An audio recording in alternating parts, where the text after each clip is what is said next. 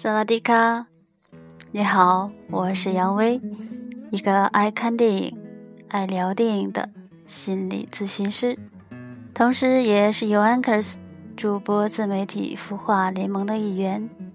感谢您的关注，很高兴又在周末的夜晚和您一起聊电影。那听到我开头的问候语，估计您已经猜到了，我今天要说的电影。是《唐人街探案》，同样又是一部夫妻档。这是导演梁思成的第二部作品。相信看过了第一部《北京爱情故事》的您，一定会看到，嗯，导演也有进步，是吧？那其实我也很想说，这是他既编又导的一部影片。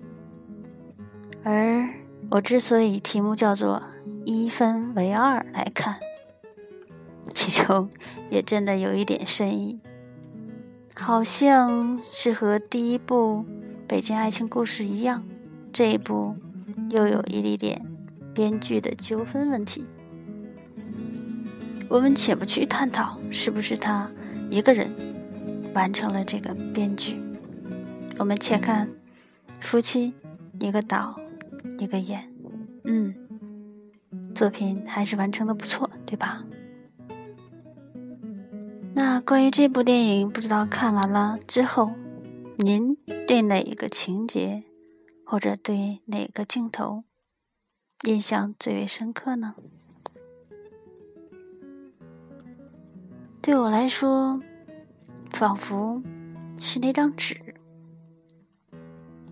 你还记得吗？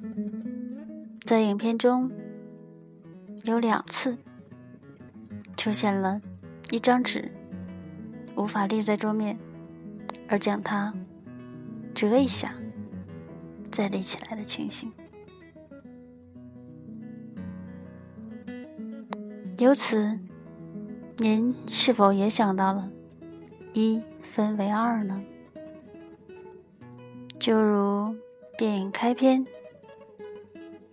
就有深意的一句话，《周易》中的“一阴一阳之为道，继之者善也，成之者性也。”嗯，片尾同样也借小姑娘之口说出了个体不同。而善恶的总量相同的这样一句话，善恶总量守恒，或者是平衡。嗯，对于这个世界的运转，那是相当的重要，对吗？其实，这有点类似于心理学中的本我与超我。至少，我是这样联系了一下。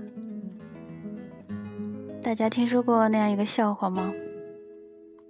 说，超我泛滥的人都在哪里呢？